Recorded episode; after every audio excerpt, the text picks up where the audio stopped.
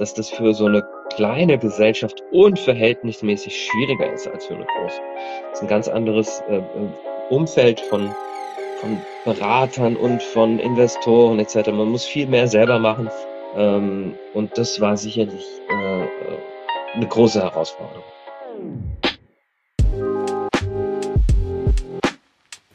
The Property, der Podcast für Immobilienentscheider. Herzlich willkommen. Mein heutiger Gast ist André Speth. André ist CFO bei der Noratis, einem börsennotierten Bestandsentwickler für Wohnungsimmobilien. Ähm, selbst studierter Betriebswirt und äh, hat zuvor seiner Zeit bei Noratis bei Banken wie JP Morgan, Morgan Stanley oder der Deutschen Bank insbesondere Börsengänge und Kapitalmarkttransaktionen äh, begleitet und äh, dort auch schon einen Fokus auf Immobilienunternehmen entwickelt. Auch wenn er äh, nach eigener Aussage im Studium nicht das beste Bild der Branche bekommen hat, ähm, mit einem externen Referenten, der im goldenen Mercedes äh, mit gestreiftem Sakko und karierter Hose oder andersrum vorgefahren ist. Deswegen, André, meine erste Frage, hat die Immobilienbranche heute mehr Stil als damals? Eine schöne Anekdote. Äh, ja, du, das ist inzwischen äh, über 20 Jahre her. Das war noch während meines Studiums an der EBS in Österreich-Winkel. Ähm, ja, das war, das war halt damals einfach eine, eine, eine besondere Erfahrung. Äh, gestört hat mich am Ende einfach nur dieser, dieser, ich sag mal, laute Auftritt des Herrn mit diesem goldfarbenen Mercedes und karierter Hose. Ähm, ja, das hatte letztendlich damals so alle, alle, die aus meiner Sicht klassischen negativen Klischees der Branche äh, erfüllt, mit, mit der man, sag ich mal so, Immobilienmenschen eigentlich assoziiert, also trotzig, ja, also praktisch das Gegenteil äh, eines seriös auftretenden Geschäftsmanns.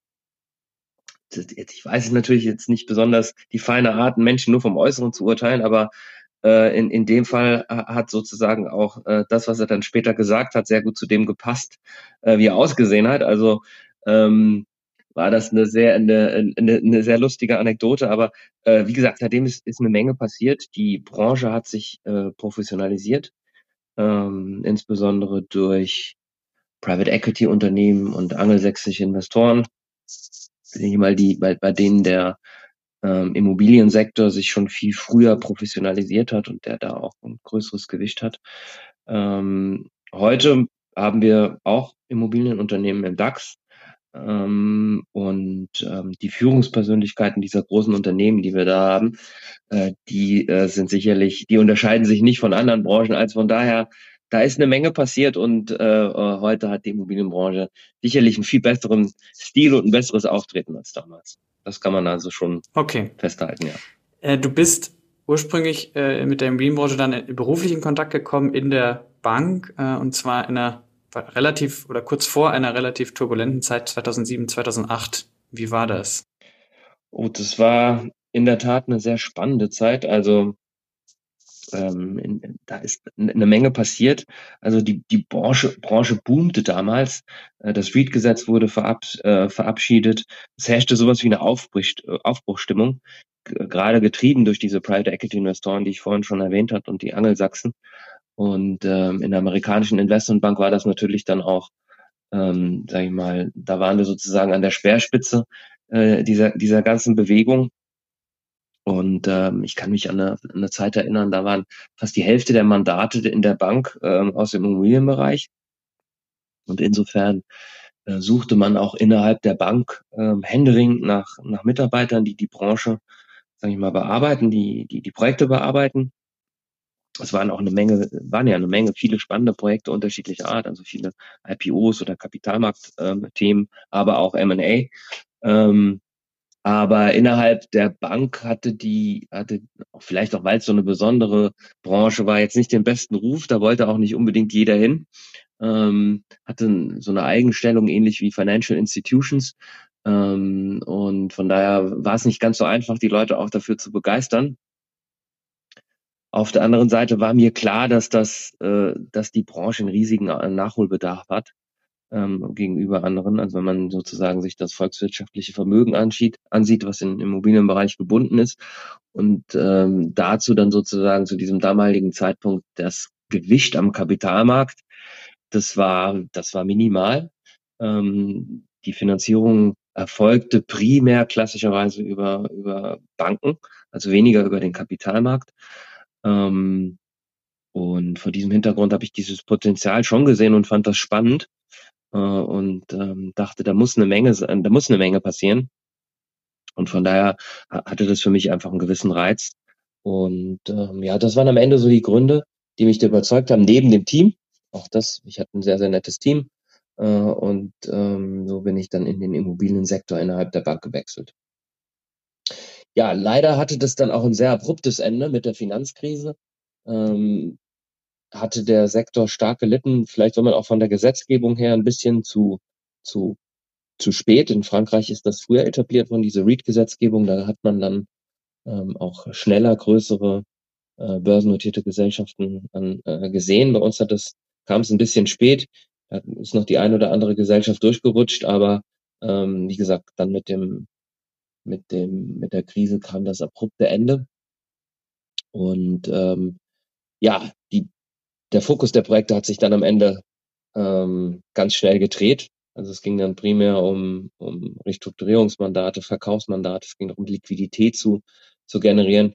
Ähm, also von daher war dann auch noch viel los, äh, sicherlich weniger als in der Boomphase, aber die, die, die Projekte haben oder die, die, die Art der Beratungsprojekte hat sich dann schon äh, stark geändert. Das war, war keine, keine schöne Zeit, auch weil viele Unternehmen wirklich ähm, in, ähm, ja, ich sag mal, Existenzängste hatten und ähm, mhm. da viele auch nur knapp überlebt haben. Ja. Und fühlt man sich jetzt dieses Jahr mit all den Turbulenzen, die wir so von externen Faktoren haben, an diese Zeit erinnert? Es gibt ein paar Parallelen, aber glücklicherweise ähm, denke ich, ist es schon noch eine andere Situation als ähm, 2007, 2008. Also vergleichbar ist das, das müssen wir mal sehen, wir haben seit äh, zwölf Jahren äh, sicherlich einen, einen ununterbrochenen Boom und dieser Boom, also dieses ständig bergaufwärts und das ist besser und, und teurer und äh, ja, wird in, das ist, glaube ich, jetzt erstmal äh, oder erstmalig äh, eine andere Situation. Ähm, das Umfeld ist äh, sicherlich schwieriger ge geworden. Und auch eine Parallele ist, dass das sehr abrupt passiert ist. Also die Zinsen sind ja sehr stark gestiegen. Das war ja so der Auslöser. Äh, damals war es halt äh, durch Lehman äh, etc äh, auch sehr abrupt, eine, eine sehr abrupte und, und, und böse Landung. Das sind sicherlich Parallelen. Aber ich hoffe, dass, dass wir da noch nicht so weit sind wie damals. Also es war damals ja im Wesentlichen eine, eine Banken- und Liquiditätskrise. Und äh, wie gesagt, hat, ich hatte es vorhin bereits erwähnt, hat die Branche auch existenziell bedroht. Soweit sind wir heute Gott sei Dank noch nicht. Also wir, wir haben sicherlich äh, viele Unsicherheiten und, Pot, und, und ein Potpourri von Gründen, äh, äh, sozusagen, die, die sich teilweise auch bedingen. Also insbesondere natürlich die Zinswende, das ist sozusagen mal der, der, der Hauptpunkt. Ähm, aber wir haben das Thema Inflation, wir haben die Lieferengpässe, wir haben Material- und Arbeitskräftemangel, dann die Energiekostensteigerung und natürlich das ganze Thema ESG. Also das sind, das sind äh, viele, viele Themen. Ähm, durch den Zinsanstieg ist die Branche natürlich auch in der Breite getroffen, aber bisher, wie gesagt, ähm, gibt es noch keine existenziellen Themen. Vielleicht in einzelnen Segmenten ist das stärker. Also gerade jetzt, ich nenne jetzt mal die, die, die Neubau und die Projektentwicklung. Äh, die sind mhm. mal von den Themen überproportional stärker auch getroffen und da gab es jetzt auch die, die ein oder andere Nachricht, dass da ein ähm, Projektentwickler vielleicht auch in Schwierigkeiten kommen könnte. Ähm, wie gesagt, meine Hoffnung ist, dass, dass, dass sich das nicht auf andere Segmente ausbreitet. Und äh, weil die, diese Risiken, über die ich vorhin gesprochen habe, die sind schon beträchtlich. Ne? Also das darf man auch nicht vergessen. Äh, sehen, da ähm, das kann ganz schnell ähm, auch noch schlimmer werden und sich in der Breite auch, äh, auch ähm, verdeutlichen. Man sieht das ja auch schön an den Aktienkursen der großen börsennotierten äh, Gesellschaften. Die sind äh, über die letzten Monate extrem stark gefallen und ähm, das ist am Ende auch ähm, ja so ein bisschen ein Spiegel dessen, was zumindest viele Investoren erwarten. Also gegenüber gegenüber, sage ich mal, dem Transaktionsmarkt, auf dem wir uns bewegen, also dem wirklichen Ankauf und Verkauf von, von Immobilien, ist es ja so, dass dass ähm, Aktienkurse sofort reagieren, also die Aktionäre stimmen mit ihren Füßen ab und ähm, all diese Unsicherheiten, über die ich vorhin gesprochen habe, die reflektieren sich natürlich auch in den Kursen. bei uns, sag ich mal, im, auf dem Transaktionsmarkt ist es so, dass das einfach viel länger dauert, bis sich da auch ein, ähm, ich meine, sowas wie ein, ein, ein Preisgefüge findet, ähm, auf dem dann auch wieder größere Transaktionen oder mehr Transaktionen äh, vollzogen werden. Im Moment ist es ja eher so, dass, dass sich viele zurückhalten, gerade wegen die, dieser Unsicherheit. Man weiß nicht genau, wo sind die Preise jetzt. Und ähm, von daher ist das, ist das Umfeld jetzt wahrscheinlich eher ähm, durch Zurückhaltung geprägt. Aber ähm, das ist vielleicht auch noch eine dritte Parallele zu, zu damals, wenn man zu 2007, 2008. Die Immobilienbranche ist aufgrund der Kapitalintensität von der Zinswende auch äh, natürlich äh, überproportional stärker getroffen als, als der Restmarkt. Auch das ist sicherlich ein Thema, mit dem wir, und natürlich die Wachstumsunternehmen, also alles, alles, was viel Leverage hat und viel Fremdkapital, ähm, hat da natürlich eher ein Thema als ich meine, rein eigenkapitalgetriebenes Geschäft. Verstanden. Ähm, bist dann aus den aus der Bank raus zu Norates gewechselt. Ähm, war das eine unverhoffte Chance oder war das auch vorher schon ein Wunsch, quasi auf die operative Seite zu wechseln? Es war sicherlich mehr ein, ein, ein Wunsch, der dann, der dann Realität wurde.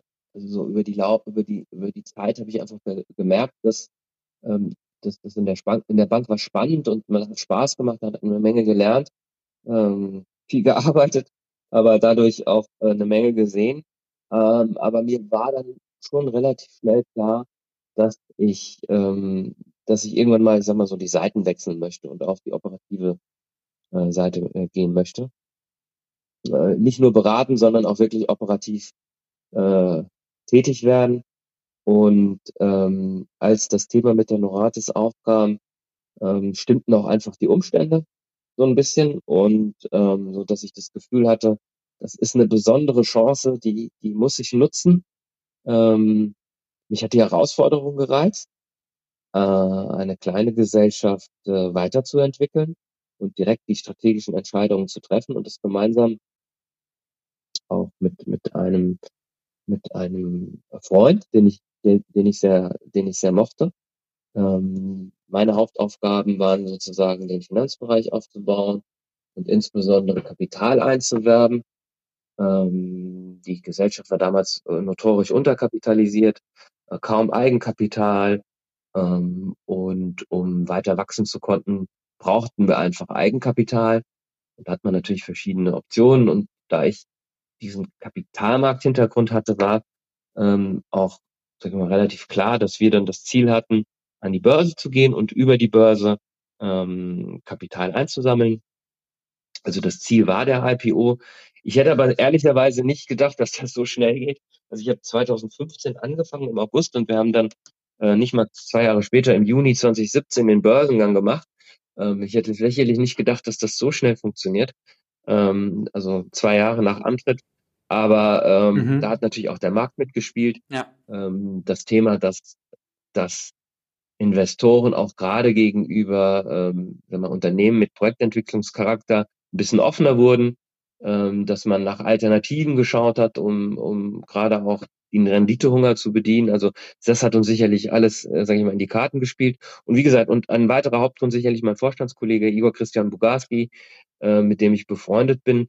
Äh, wir kannten uns damals noch nicht so gut, aber ich hatte einfach ein gutes Bauchgefühl und das hat sich auch bestätigt. Wir sind mittlerweile sehr gute Freunde und ich kann zurückblickend sagen, das ist die, die schönste, äh, der schönste Berufsabschnitt bisher gewesen ist, mit einem gemeinsamen Freund was aufzubauen mhm. und zu entwickeln Natürlich auch mit Rücken, Rückenwind vom Markt und so, aber ähm, rückblickend war es oder ist es bisher die schönste Zeit meines Berufslebens. Ja. Verstehe.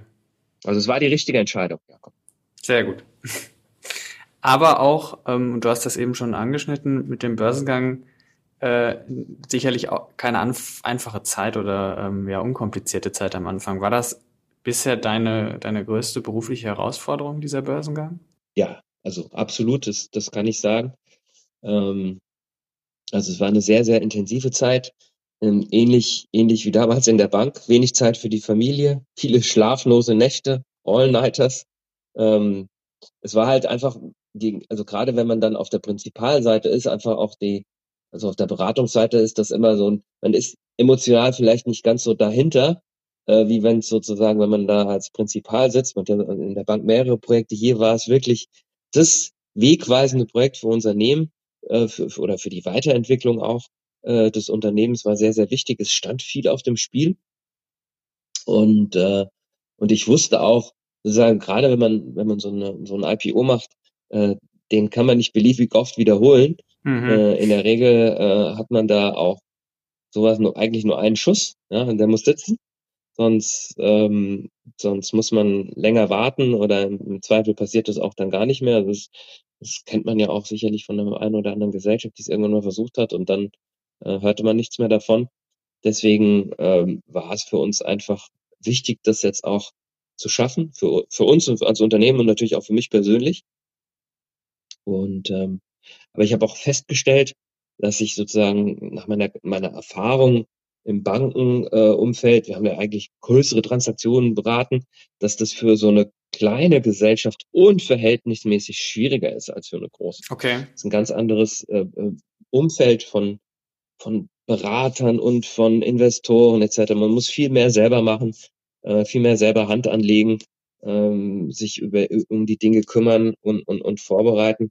Ähm, und das war sicherlich äh, äh, eine große Herausforderung. Ja. Auch gerade, äh, weil, ähm, weil das Geschäftsmodell, ich hatte es vorhin schon erwähnt, eine Herausforderung war. Also bis zu diesem Zeitpunkt hatte man mit Projektentwickler und Börse eigentlich nicht so gute Erfahrungen gemacht, deswegen gab es auch relativ wenige. Jetzt sind wir kein klassischer Projektentwickler, aber wir haben Projektentwicklungscharakter. Ähm, und das passt in der Regel nicht so gut zu, zu, zur Börse. Und da mussten wir das Geschäftsmodell so stricken, dass das, dass das dann schon passt. Äh, wir haben es ja auch am Ende geschafft. Es war aber kein Walk in the Park, wie man so schön sagt, sondern es war wirklich anstrengend und wir haben es gerade so geschafft als kleine Gesellschaft. Also wir haben sozusagen das uns gesetzte Minimum äh, sowohl was das einzuwerbende Kapital als auch was den Preis betrifft geschafft. Ähm, also von daher waren wir erfolgreich, alles gut gewesen. Ich habe auch, hab auch eine schöne Anekdote, weil es, es war zwar alles anstrengend und aber wir haben uns trotzdem auch äh, versucht, die Zeit, auch wenn sie intensiv war, irgendwie nett zu gestalten. Ich kann mich daran erinnern, wir waren einmal in der Schweiz, in, in Zürich und ähm, da ähm, sind Investorengespräche auch noch ausgefallen und das war ja nicht so einfach. Da, ähm, da hat man auch nicht so ein gutes Gefühl und da, da haben wir einfach spontan uns Badehosen gekauft, Handtücher und ähm, äh, sind dann in, in der Limmat schwimmen gewesen und noch was zu trinken geholt. Also von da war, waren auch sehr, sehr schöne Momente ja. dabei, an die ich heute gerne zurückdenke. Schön. Du hast eben schon euer Geschäftsmodell angesprochen und äh, gleichzeitig hatten wir vorhin kurz ähm, berührt, dass die Immobilienbranche manchmal nicht das beste Image hat. Ihr seid mit eurem Geschäftsmodell, habt ihr relativ viel mit Immobilien zu tun, die, ich sag mal, der, der Mittelschicht oder auch vielleicht unteren Einkommensschichten ähm, Wohnraum bieten. Hilft das dabei, im Verhältnis zur Rest der Branche bodenständig zu bleiben? Ähm, ja, ich meine, unser, unser Produkt ist ja, äh, sagen wir, für, für mittlere und insbesondere auch niedrigere ähm, äh, Einkommensklassen. Von daher sind wir natürlich auch täglich mit den Herausforderungen unserer Mieter konfrontiert, ja, und äh, dieses ganze Thema ähm, hilft sicherlich, so mal die, die eigene Position auch aus einem anderen Licht zu betrachten. Ja, also wir, wir bewegen uns da jetzt nicht in irgendeiner Blase, äh, sondern äh, sind da sich, sind da schon, sag ich mal, auch mit den, mit den Bedürfnissen mhm. äh, der, der, der Durchschnittsmenschen konfrontiert. Das ist, hilft sicherlich, ja. Äh, alleine durch die Wohnungsbesichtigung, die wir auch machen, äh, sehen wir ja auch, mit welchen Herausforderungen diese, die, die unterschiedlichste Einkommensklassen konfrontiert sind. Ja. ja. Gutes Beispiel ist jetzt diese Heizkostensteigerung. Also während, sage ich mal, das vielen Menschen vielleicht einfach nur lästig ist, und ein bisschen wehtut, gibt es da ähm, auch viele, die da in Existenznote kommen.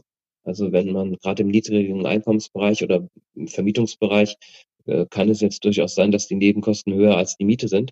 Also von daher sind das schon äh, Themen, die, äh, die, die für viele dieser Menschen existenziell sind und sicherlich erdet das auch ein bisschen. Ne? Verstehe. Ähm, außerdem, also für uns ist es ja auch schön zu wissen, also, und, und das ist auch sicherlich was, was, was mich oder viele von uns auch in der Firma antreibt, ist, dass, dass wir mit unserer Arbeit auch was Gutes tun äh, und anderen Menschen helfen. Also bezahlbarer Wohnraum neben Klima ist sicherlich auch ein, ein, eines der großen gesellschaftlichen Herausforderungen aktuell. Und wenn man da ähm, anderen Menschen hilft und dabei auch noch Geld verdient und, und Spaß hat, ist das, ist das sicherlich auch äh, eine schöne Sache, die befriedigend ist, ganz klar. Mhm. Und wenn du da jetzt auf euch reflektierst und dann vielleicht dem, dem Teil der Branche, der da mehr Schwierigkeiten hat mit dem Image und dem Impact, den sie generieren, was würdest du denen raten? Ach, ich glaube, dass, dass ähm, was kann man machen? Man muss einfach drüber reden und, und, und gerade wenn man was Gutes tut, soll man darüber auch sprechen. Ja? Mehr Aufklärung, Aufklärung betreiben. Wir sind halt in Deutschland, sage ich mal, im schwierigen Markt, dadurch, dass Deutschland ein großer Mietermarkt ist. Ne? Also die Mieter haben eine sehr, sehr große Lobby. Ich sage immer, das ist mit die größte homogene Wählergruppe. Mhm. Das ist das eine. Und das andere natürlich, ähm, es ist vielleicht auch ein Appell an die Presse, äh, gerade, es gibt ein paar schwarze Schafe in der Branche, die trüben das Bild. Das ist gutes, ein gutes Beispiel ist diese Einzelprivatisierung. Ja. Also sozusagen der wohnungsweise Verkauf, dieses klassische Aufteilen, das hört man in Berlin, da werden Häuser gekauft, Wohnungen aufgeteilt, Mieter rausgeschmissen etc. Da gibt es sicherlich den einen oder anderen, der da auch mit unlauteren Methoden gearbeitet hat. Und aber der Großteil äh, tut das sicherlich nicht. Auch wir sind in der Einzelprivatisierung äh, tätig, wir machen das aber nur im kleinen Teil. Aber wir, wir machen, wir schaffen daraus eine Win-Win-Situation für für den Mieter, der, der sich das leisten kann, ist es mit die beste Investition, auch für die Altersvorsorge. Das ist ein Produkt, das er versteht. Ja. Also da, da kann man wirklich auch äh, volkswirtschaftlich gesehen was sehr, sehr Gutes machen. Ähm, leider ist es so ein bisschen in ja, Misskredit geraten aufgrund dieser, die, dieser schwarzen Schafe. Also von daher ähm, ähm, ist das so ein Appell äh, an die Unternehmen, aber auch natürlich an die Presse, da ähm, das, uns dabei zu unterstützen, weil wenn man immer nur über diese über diese schlechten oder bösen Schafe redet, dann dann hilft man sicherlich da auch nicht. Ja. Mhm. Ähm, das das stimmt. Das ja. Thema zu verbessern. Ja. Und ähm, wenn wir jetzt an diesen Impact nochmal anschauen, den du auch beschrieben hast, der euch oder dich und deine Kollegen da motiviert, was würdest du sagen, ist das größte nicht finanzielle Ziel der Noratis in der mittelfristigen Zukunft, also fünf bis zehn Jahre, wenn man mal so will? Hm.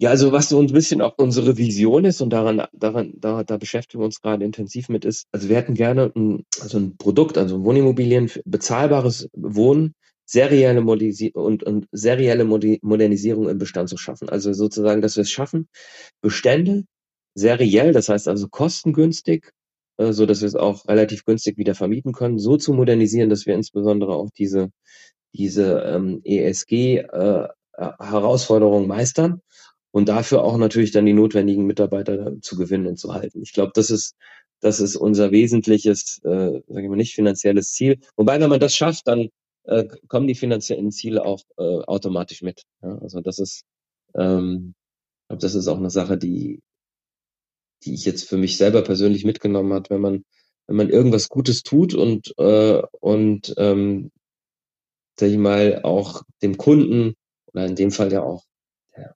volkswirtschaftliche Nutzen äh, bringt, dann, dann kommt der finanzielle Erfolg auch meistens mit von selbst. Ja, das, das stimmt. Ähm, du hast vorhin auch das Arbeitsumfeld in der Bank beschrieben und ähm, man hatte so das Gefühl, das war jetzt nichts zum Altwerden. Ist die Noratis ein Unternehmen zum Altwerden und ist diese Herausforderung, die du gerade beschrieben hast, vielleicht auch eine Lebensaufgabe? Auf alle Fälle. Du, das hängt natürlich am Ende von vielen äh, Bedingungen ab, aber ähm, so wie jetzt die Rahmenbedingungen sind, auf jeden Fall. Ähm, ich finde, wir haben ein tolles Produkt, wir sind ein tolles Team. Wir haben auch einen, einen tollen ähm, Ankeraktionär, der uns dabei unterstützt. Also von daher, ähm, und, und große Herausforderungen, gesellschaftliche Herausforderungen, die wir da meistern müssen. Also von daher könnte ich mir das sehr gut vorstellen. Ähm, das ist eine, eine Aufgabe, die, die, ja, die mich reizt und ja, die, die mich hoff, die ich hoffentlich auch noch ein paar Jahre so begleiten darf. Und vielleicht auch bis zum Ende meines Berufslebens. Schauen wir mal. Sehr gut. Ich glaube, das ist ein, ist ein schönes Schlusswort. Ähm, André, vielen Dank für das Gespräch, für die Offenheit zu deinem Werdegang, aber auch so ein bisschen den Einblick in euer Geschäft und was die Noratis oder euch als Management gerade umtreibt. Ich hoffe, du hattest auch Spaß. Ich habe ähm, passende Fragen gestellt und ähm, wir sehen uns bald äh, an anderer Stelle wieder. Vielen Dank, Jakob. Ja. Auch mir hat es Spaß gemacht und äh, würde mich freuen, dich an anderer Stelle auch wiederzusehen, auf jeden Fall. Bis bald, André. Vielen Dank. The Property, der Podcast für Immobilienentscheider.